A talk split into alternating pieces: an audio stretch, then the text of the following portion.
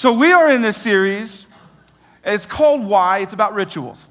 So just so you know, everyone's doing this series uh, who's a part of our church. The, the fellas at RCMU, the Rapid City Minimum Unit, this morning are going through this. We're all going through this together, talking about the things that we do as a church, but more importantly, why.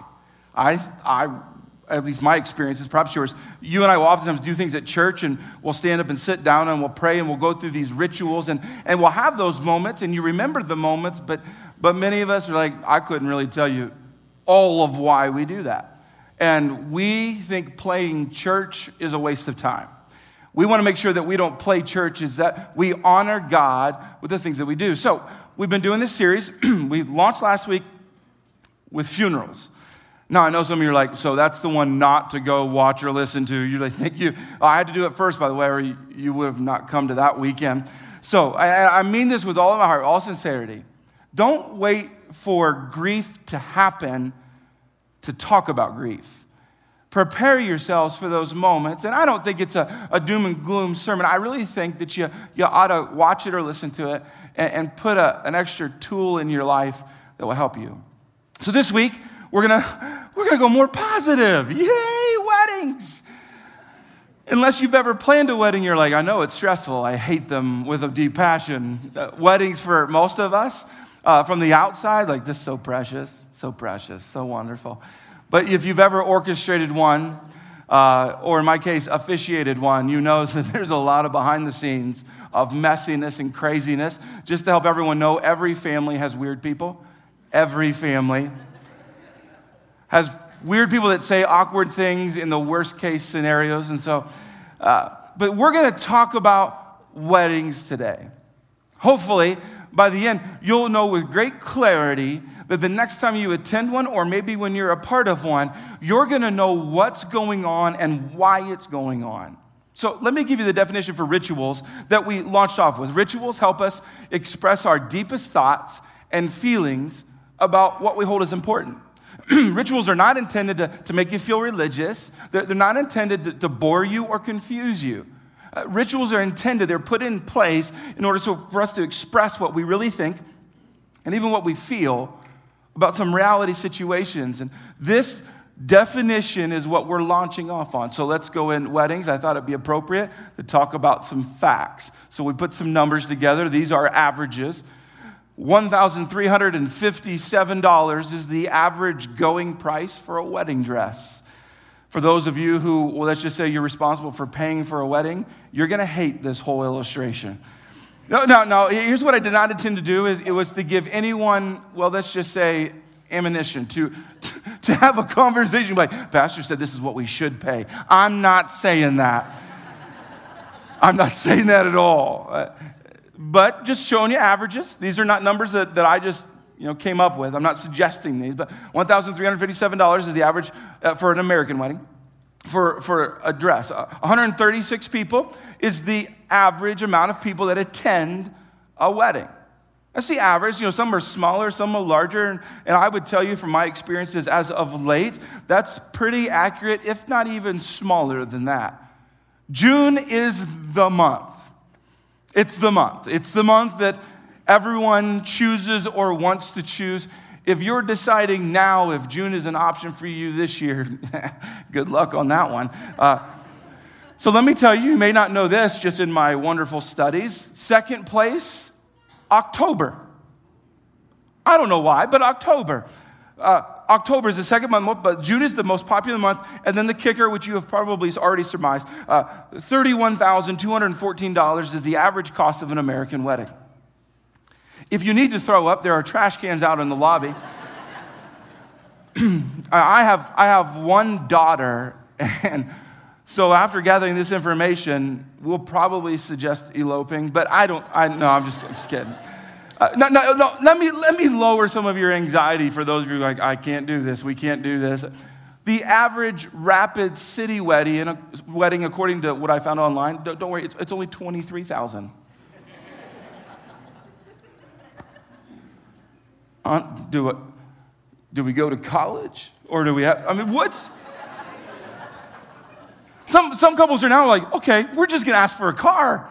Like, we'll do a little simple, but that's expensive. And, So, so Katie and I got married. Let me help you. Some of you are like, oh no, the, the dollars are, are making you feel like you're drowning. Let, let me help you.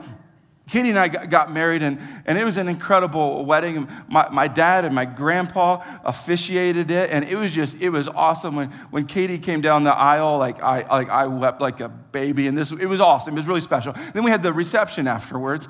And, and for those of you who are freaking out, like, where's the most beautiful reception place you could ever go to. And, and, and Katie and I, our, our wedding, we, we began planning and, and everything was booked. And so we finally found one place. And so I'm going to show you the wedding photo that I display on my desk. It's my favorite wedding photo. Take a look at this picture. Okay, and I'm not joking, by the way, this is the one really on my desk. And, and she's looking at me like, I can't believe I married you. But, but I was like, oh, I got a document now. Uh, but my favorite is is the fallout shelter sign in the back. We're classy. We're classy. If you want to know where our reception was, in a fallout shelter, which, if you aren't familiar with fallout shelters, there's no windows, there's no prettiness about it. And in fact, you can't see it there, but in the back room, there's a bar of people who refused to close the bar down. They weren't at the wedding or reception, they, they were mad we were there, but they were there. It was weird. But our marriage is working and it's thriving. So for those of you who are like, we got to spend all this money, no, you don't. And, in fact, you know, it's not the cost of a wedding, it's the person you're getting married to. so we're going to walk through, though, because this ceremony, this ceremony that for some it's an incredible moment, some it's stressful, for some it's, it's an awesome moment, some it's, it's an expensive moment.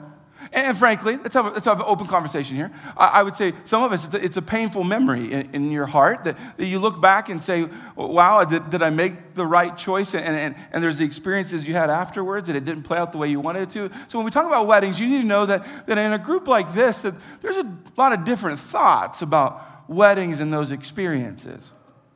And in fact, to be real open with you, I I had a bit of a grieving time in writing this sermon. I'm being, I'm being so serious with you. As writing this and, and, and walking through this whole week and prepping for this and, and, and praying and, and just having this time that, that I knew I was going to share this message with you, uh, with you I, I, I grieved. And, and the reason is, is I knew that I was going to share information that's in the Bible that, that Jesus said. But I knew that for some of us, I would be misheard, be misinterpreted. My fear, my concern was as presenting this, I was like, what if I don't do an adequate job? And, and, and what if people misinterpret and misthink and, and process things, and, and, not what I said, but what they think I said? And, and this could become a very divisive topic because those of you who are somewhat aware of what's going on in a culture, you know that weddings have actually, marriage has actually become quite a divisive topic fact, at work or in your own families, amongst your friends, definitely on social media, it's become an extremely divisive topic. There are people on both sides that are waving flags in ways that are very hurtful. So I know I'm well aware that when I talk nowadays about weddings and marriage, there's a lot more going on. And so I'm going to ask for some maturity. I don't always do that. In fact, I rarely do that. I have a disclaimer in the midst of asking for everyone listening to, to, to behave in a mature way, but I'm going to ask for that very specifically today.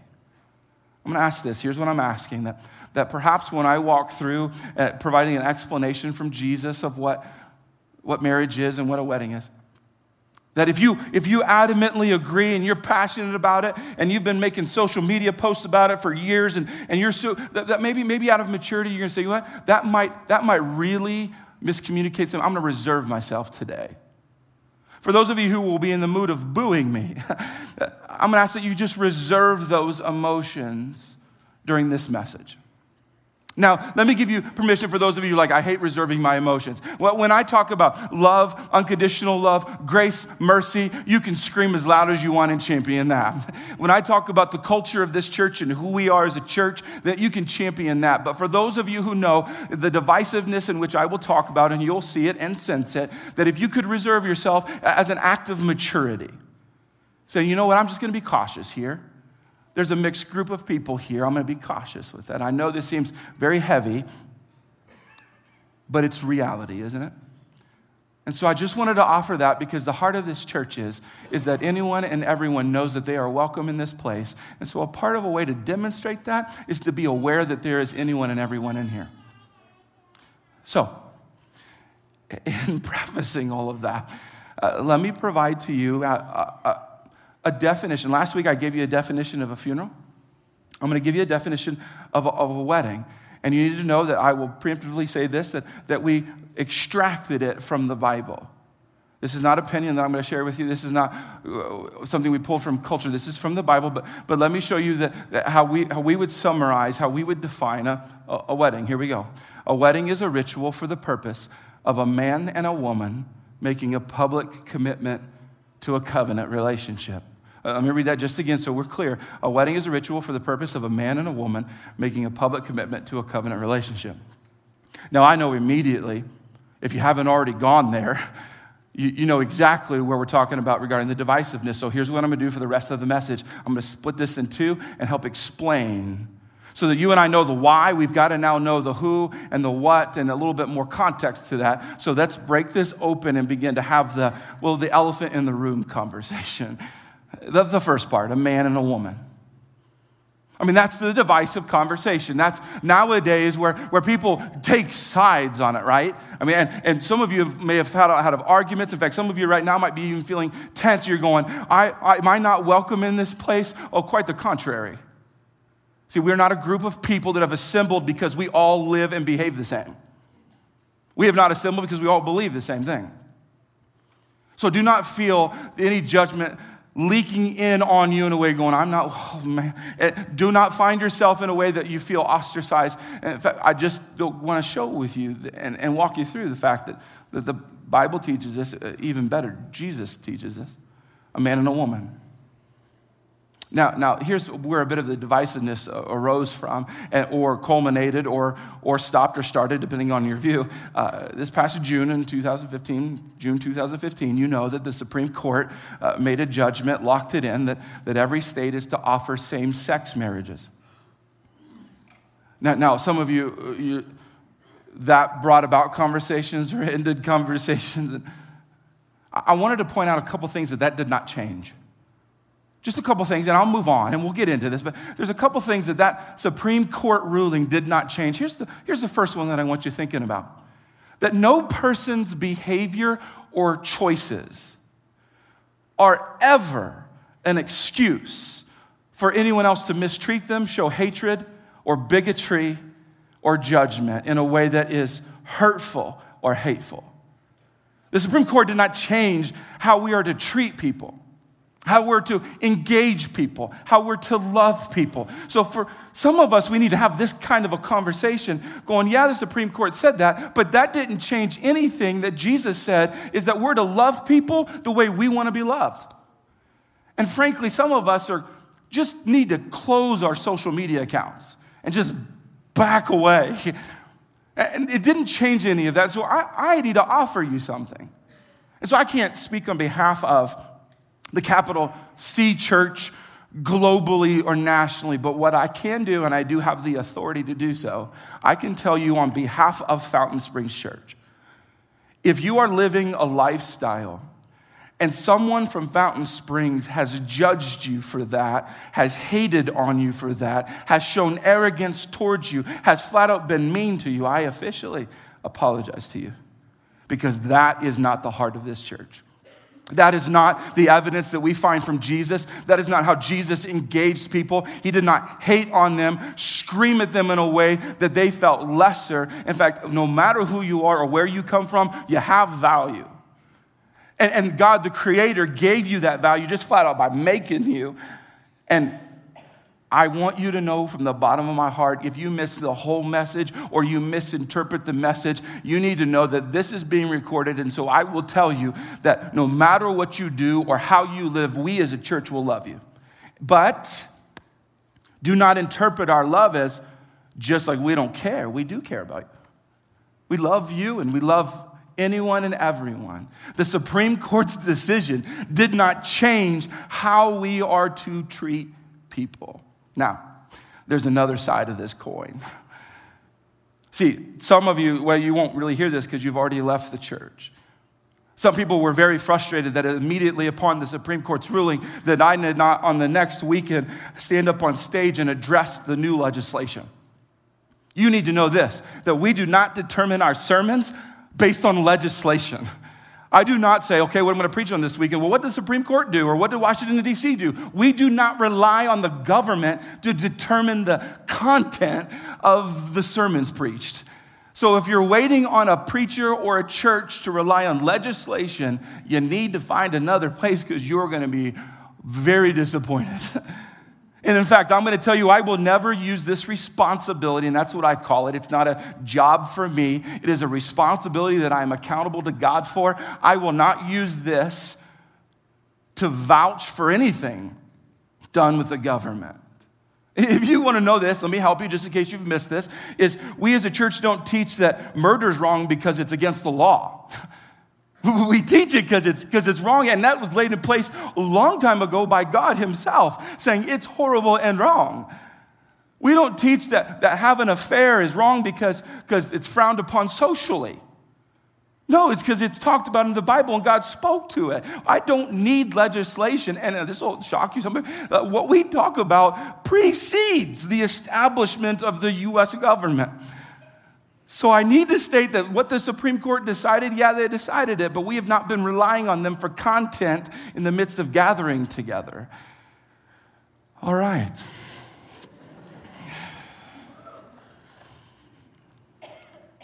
It's unfortunate the conversations we have to have nowadays. But as unfortunate as they are, we will not avoid them. But we will also not react to them. I will listen to God as best as I can, and I'll tell you what He said. That's how this works. If you need something different, there are plenty of options elsewhere. But anyone and everyone is welcome here. By the way, uh, the, the marriage controversy, some of you are like, well, that's pretty new. Our, our culture's kind of you know, wasting away and, and you're hating on the president and this and that, you need to know that, that marriage controversy is not new. I mean, sure, the, the, the line item, the, the, the specific topic, but, but marriage and weddings uh, have been on the, call it chopping block, for thousands of years. Let's, let's go back a couple thousand years. Let me just highlight the fact that, that marriage and weddings were put on the block. And here's the deal is they weren't worried and concerned about who could be married. They were talking about how do we get out of it. That was the controversy. Was like, okay, so I'm not, not liking this thing. I want out. I, I really want out. And so that became the controversy. Now, now, a long time preceding that, Moses had established what God said is that the way to get out of a marriage, if that's what you're seeking, and, or the only way to, to end a marriage was if someone had been unfaithful. So, fast forward to just before the life of Jesus, as in just a handful of years, there was a rabbi. See, Jesus was a rabbi, but there were rabbis before him and after him, and they were teaching all about the scriptures. Now, there was a specific rabbi, Rabbi Hillel, one of the most popular, highest level of followers preceding Jesus. Everyone knew him, tons of people followed him. He taught the scriptures, but here's what he did he said, Culture's changing. Culture's changing, and, and so we've got to tweak a little bit of what was originally written in the scriptures and what God said originally. We've got to tweak it to, to fit culture a little bit better. And so people were asking, How do we get out of our marriages? How do we get out of our marriages? He's like, I got some ideas. Let's attack the word unfaithfulness and re define unfaithfulness. And so, ladies, you're about to hate what I'm saying, and you definitely won't like Rabbi Hillel. Rabbi Hillel began to teach that, uh, fellas, if you want out of your marriage, well, here's the ways that your wife could be unfaithful to you if she spoils dinner. He's already dead, you can't do anything to him, but if you decided, and I'm not joking, if you decided to not really do your hair that day, no joke, he said you can divorce her because she's being unfaithful to what she displayed and promised to you. If, if she talks bad about the in laws, I'm not joking, this was written. You could divorce her, you're like, oh, wow. Like, wow, wow. Uh, by the way, uh, mother in law, I love you. You are amazing. Uh, there were multiple ways that you could get divorced. If the neighbors heard your wife screaming at the kids or you, divorce. If you looked or talked at another man in any way whatsoever, divorce. So, ladies, you're like, I hate that man. Some of the fellows are like, mm, I can buy into that. And so that's why Rabbi Hillel, who, who the marriage controversy, the wedding controversy of that time, what was huge, he's talking about here's how to get out of it, but there's always been controversy. And so, of course, he had a lot of followers because people wanted to make life as they saw it easier. So here's what I want to do is I, I simply want to provide you not with opinion or, or cultural trend. I don't even want to say, here's what David Canaan uh, has to say to you. What I want to show you is so they go challenge Jesus, of course. He's the new rabbi on the block, has quite a following, he, and he's walking on water doing amazing miracles. And so they go to him and they want to challenge him. So, how do we get out of our marriages? How, would you redefine this for us and fix this and help us justify what we're doing? And I want to show you what Jesus said. So, let me be very clear. What I'm about to show you is what Jesus said. I'm not talking to you about law. I'm not talking about old school stuff. I'm just going to show you because our mission is to show people who Jesus is. So I'm going to show you the words Jesus used. There were multiple people documenting this at the moment. Multiple witnesses heard this, saw this, and know that Jesus said this about marriages and weddings. Take a look. This is in Matthew, Matthew 19. Haven't you read? Let me just stop for a second. If you don't understand that, haven't read the Bible a lot, you need to know what he's doing. He's affirming. That is a traditional way to affirm something. Now, you also need to catch, he did not say, Well, let me tell you my opinion. Jesus did not offer, I mean, many of us were like, Well, Jesus, I mean, you can offer your opinion. I mean, you're Jesus. But he didn't even do that. And in fact, if you study more and learn about Jesus, when he was tempted, it's recorded, he did not even offer his opinion towards the devil. He quoted the Bible. So, what I find very cool is that Jesus responds. They're trying to challenge him. Tell us the new definition of marriage. He said, Well, haven't you read? That at the beginning, the Creator made them male and female. For this reason, a man will leave his father and mother and be united to his wife, and the two will become one flesh. And then it goes on. So they are no longer two but one flesh. Therefore, what God has joined together, let no one separate. That's profound. And I know some of you are like, I don't like that. Some of you are like, well, that makes me uncomfortable. Well, well, things have changed. Well, I, my role and what we believe as a church is if Jesus said it, we lock onto it. And we press it into our souls. And we believe that his words are strong and unchanging. Now, now let me explain what he said. You may not have totally gotten that, and let me, let me piece it together uh, through an illustration about marriage. Now, don't get too crazy with this illustration, but just understand. So, there's a box.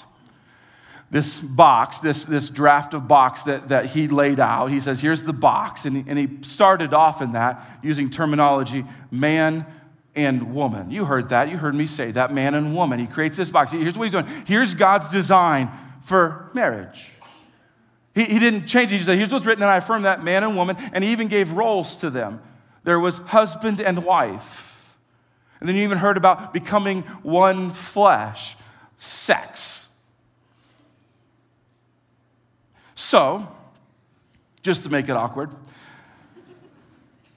this is the design God made now, for one man, one woman, forever. Inside of that design, that's where sex happens. Now, some of you are like,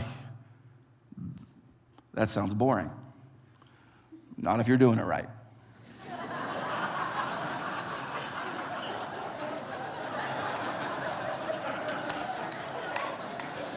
we have a kids' ministry, six weeks to fifth grade. Just trying to help. Some of you are like, I should have listened. I should have listened. Enjoy that car ride home. Uh, if you want to know, not my opinion, I'm not offering my opinion, I'm not offering what culture says. I'm just showing you right now, if you wanted to see it, I'm showing you what Jesus said about marriage. Jesus said, Isn't it written, this is the design? Now, some of us are like, Yeah, preach it, David. And some of you have been preaching it in a way that's not helpful. And let me help everyone understand who everyone is in the room. Yes, outside of this design are same sex relationships. But also outside of this design are couples who are living together because it's financially, well, it makes more sense, but they're not getting married. For those of you looking at things on the internet or renting movies you should not rent, you're outside of this design as well. For those of you who are indulging in your lustful thoughts, for those of you who are having an affair, you're outside of this design. For those of you who are single and just having sex with whomever you want, you are outside of this design. So do not be so quick to pick up a stone and throw it at anybody because you and I, I would contend, are equally guilty at times. In fact, you've heard me say this before. I'll just confess to you right now. Katie and I, my wife, we were outside this design while we dated. And before we were married, we even learned that we were expecting our first baby, and we were outside of this design. And I would contend, based on the conversations I've had, the counseling appointments, and just my own personal reality, it's amazing how many of the regrets I have in life and the pains I have related to being outside God's design. So you may call this old school, but I call it the kindness of God saying, Here is what is best for you. And in fact, I would word it this way God's truth for us is God's best for us. And if that's divisive to you or controversial, I'm just going to tell you that we will, with love, tell you that Jesus' words are life giving now, I know this has been tense and, and uh, interesting, and, but I will always teach you this. And if all of you leave, I'm okay preaching to myself. And I mean that because I need to know God's truth. So, let's move on. There's the other statement, the other part of this statement that I wanted to break out for us the public commitment part. Uh, so we've talked about a man and a woman, you understand. Not where we stand as a church, by the way, do not lessen it to that. I've described to you what Jesus said. Now, a public commitment to a covenant relationship. You're like, okay, so, so let me explain this so everyone has great clarity. Public commitment. You cannot just look at your girlfriend and be like, hey, we are married now. No. You can make believe, but no. It's a public commitment. It's always been intended to be a public commitment. It's powerful to me that as we go through these rituals, how public it is. See, if you've ever been taught that your faith and your understanding of God is very private, it's just between you and God, that's a lie. It's never been communicated that way in the Bible. God never intended it that way. It's a public commitment. So, so let, me, let me mess with some of you, because uh, this is fun. Uh, when you get an invitation to a wedding and you attend that wedding, Historically, here's what you're doing. When you, every wedding you ever attend, you are saying, I affirm, I affirm this marriage. That's what you're saying. Historically, that's how that got assembled. The guests of the wedding were saying, We vouch for them. We will spend our lives encouraging them, sharpening them, making them better. And, and we vouch for this. We're all for this. We affirm this. Thumbs up. See, I just messed with some of you like, Do we go to the wedding or not? But I'm. But if you want to know historically, you know historically what the guests at a wedding mean, it is that is the group of people affirming what's happening. Also, a wedding is this formal invitation for God to be a part of it. Now, of course, God is everywhere. He can see anything. He doesn't need invited. But when you invite God in, uh, I think something very special happens. And it's a formal invitation for God to be a part of it and, and have this public commitment. And then that covenant word, that covenant word you may not be super familiar with. And be like, covenant, I thought we were talking about m- marriage. Well, let me show you this in Malachi. Malachi kind of gives a negative connotation, but you'll see it. You have been unfaithful to her. Though she is your partner, the wife of your marriage covenant. A marriage is, is not just a contractual agreement, it's a covenant. It's two people, a man and a woman, making a covenant in front of God and other people who affirm it. Now, a covenant, let me explain this more. A covenant is a promise of agape love.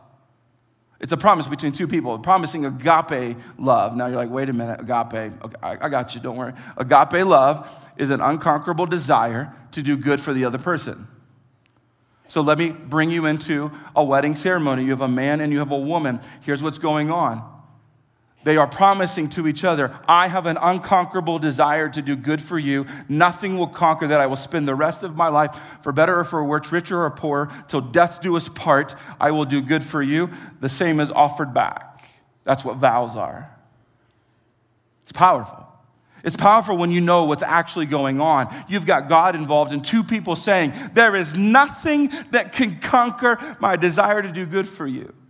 Not, not, not there is nothing that can conquer my desire for you to do good for me. Because some of you, that's how your marriage works. no, no, you're saying for them. You're, you're transferring this relationship where it's not about me, it's about we. You're saying, I am going to spend the rest of my entire waking life doing good for you. That's what a covenant, that's what a wedding is. So let me offer some guidance for those of you who are dreaming about marriage, are planning marriage. Just ask a very simple question Is the person that you're thinking of, hoping for, dreaming of, is it a person that you can say with integrity, my desire to do good for them is unconquerable? And for those of you who have been married, for any length of time, you will know that marriage is not easy. Marriage is not simple. Marriage will get challenged, but marriage is powerful. And the devil, I believe, will try to conquer your marriage. Now, why? Why does the devil even stinking care about marriages? Here's why I'll tell you why.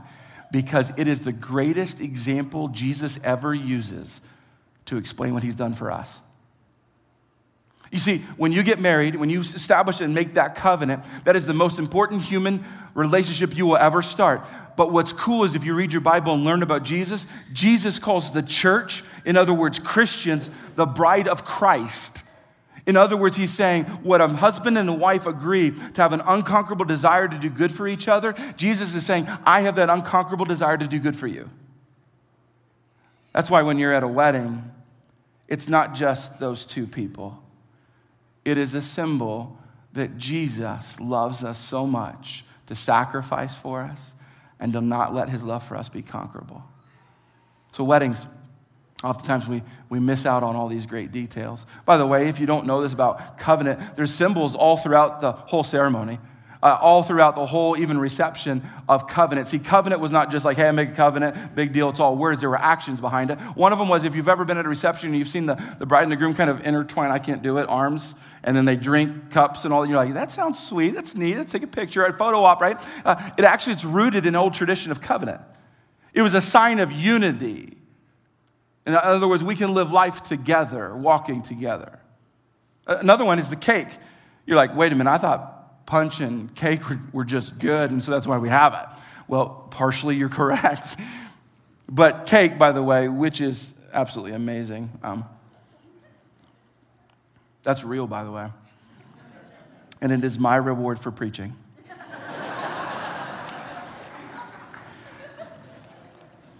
If you've ever seen this at a reception, you've seen where a bride and a groom, they cut the cake, right? You're not supposed to touch it till they do or eat it.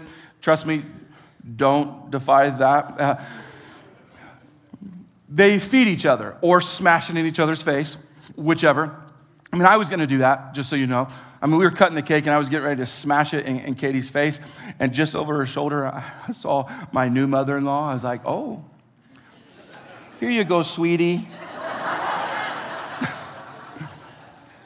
Uh, this cake and the feeding when the two, the bride and groom feed each other, actually a sign of old covenant, a sign of a covenant, a sign of, of here's this, you never had a meal with someone that you had a problem with. A meal was a sign of there is no unforgiveness here. We are resolved. There is nothing in between us. And so, anytime you ever ate with someone, you were saying, We are together and unified. So, that feeding of each other is not just a fun photo op, it's a powerful moment of covenant. Uh, the reception, most of receptions nowadays, you know, five hours, very expensive. Uh, the old Jewish way, seven days. I mean, they know how to party, right? And you're like, some of you are like, that adds to the bill. No, not acceptable. Seven days of partying in which the, the groom was to treat the bride like she was a queen. Very symbolic of that whole time together. In a wedding, there's all these signs of covenant, and that's what it is. You need to know that at a wedding, a man and a woman are making a covenant in front of witnesses and God. Now, I'm well aware that uh, some of us did not continue on to the sermon as I continued on to it. You're back to the box. You didn't leave the box. When I spoke this, it stopped for you. Now, some of you stopped because you just don't agree. Uh, your opinion is that you just don't agree. Just, you're just locked into you. Now, let me caution you don't disagree with someone without a foundational understanding. Don't give so much weight to your opinion. But some of you, that's not why you stopped. You stopped because when I illustrated this for you, pressure began to happen. Because in a group this size and in a church this size, there are people listening right now who are living outside of this design. Some of you are having affairs. Some of you are looking at things that you should not look at, going to places you should not go. Some of you are in a same sex relationship. Some of you are living together, and, and you're like, I'm outside the box. I'm outside of God's design. And some of you felt condemnation. Some of you felt conviction. Some of you just felt this pressure. So that's why I wanted to go back because some of you are going, I've lost hope now. So I'm here. Does that mean I'm just out? No. No, not at all. In fact, let me show you something in Hebrews because this has been profound for me. So then, since we have a great high priest who has entered heaven, Jesus, the Son of God, let us hold firmly to what we believe. Let us hold firmly to what we believe. So, if you want to know, will this church hold firmly to what we believe? And we believe the Bible communicates all about God and that we believe that Jesus is the only way. And so, yes, we will hold true to what we believe in and we hold firmly to it. This high priest of ours understands our weaknesses. This should begin to well up uh, hope. It, hope should begin to start flooding back into your heart. Is that he understands our weaknesses, gets even better, for he faced all of the same testings. All the same testings. So, for those of you who have been trashing other people because of temptations and lifestyles they are living, you need to understand, according to the Bible, he faced all of the same testings we do. Yet he did not sin. That's where you're like, I'm out. I mean, we know Jesus didn't sin, but many, I think maybe all of us would say we've all been out of the design in some way. But watch this. So let us come boldly to the throne of our gracious God. You want to know what you do? If you're outside God's design right now, what do you do? What's your action plan? So let us come boldly to the throne of our gracious God. Go to God. There we will receive His mercy and we will find grace to help us when we need it most. So, what we're to do as a church is we're to steal this. Whoever you are, wherever you come from, whatever lifestyle you are living, we will give you mercy and grace. As a church, we have locked onto this. We will refuse to withhold grace and mercy. We will teach the truth. We will hold firmly to the truth. But at the same moment of truth, we offer grace because Jesus did. Not because we want to feel good about ourselves or because it's popular, but frankly, because that's what Jesus did. You know, Jesus said to people most of the time, he didn't scream at them and hate on them and, and post about them and this, that. He said, hey, you know, Don't do that anymore. His words go and sin no more. So, as a church, if you've missed the whole thing, if you missed everything I've been talking about, I just pray this that you just know that we love you. Better than that, God loves you. And if you're outside God's design, hope is not lost. You go to God, and He'll give you grace and mercy.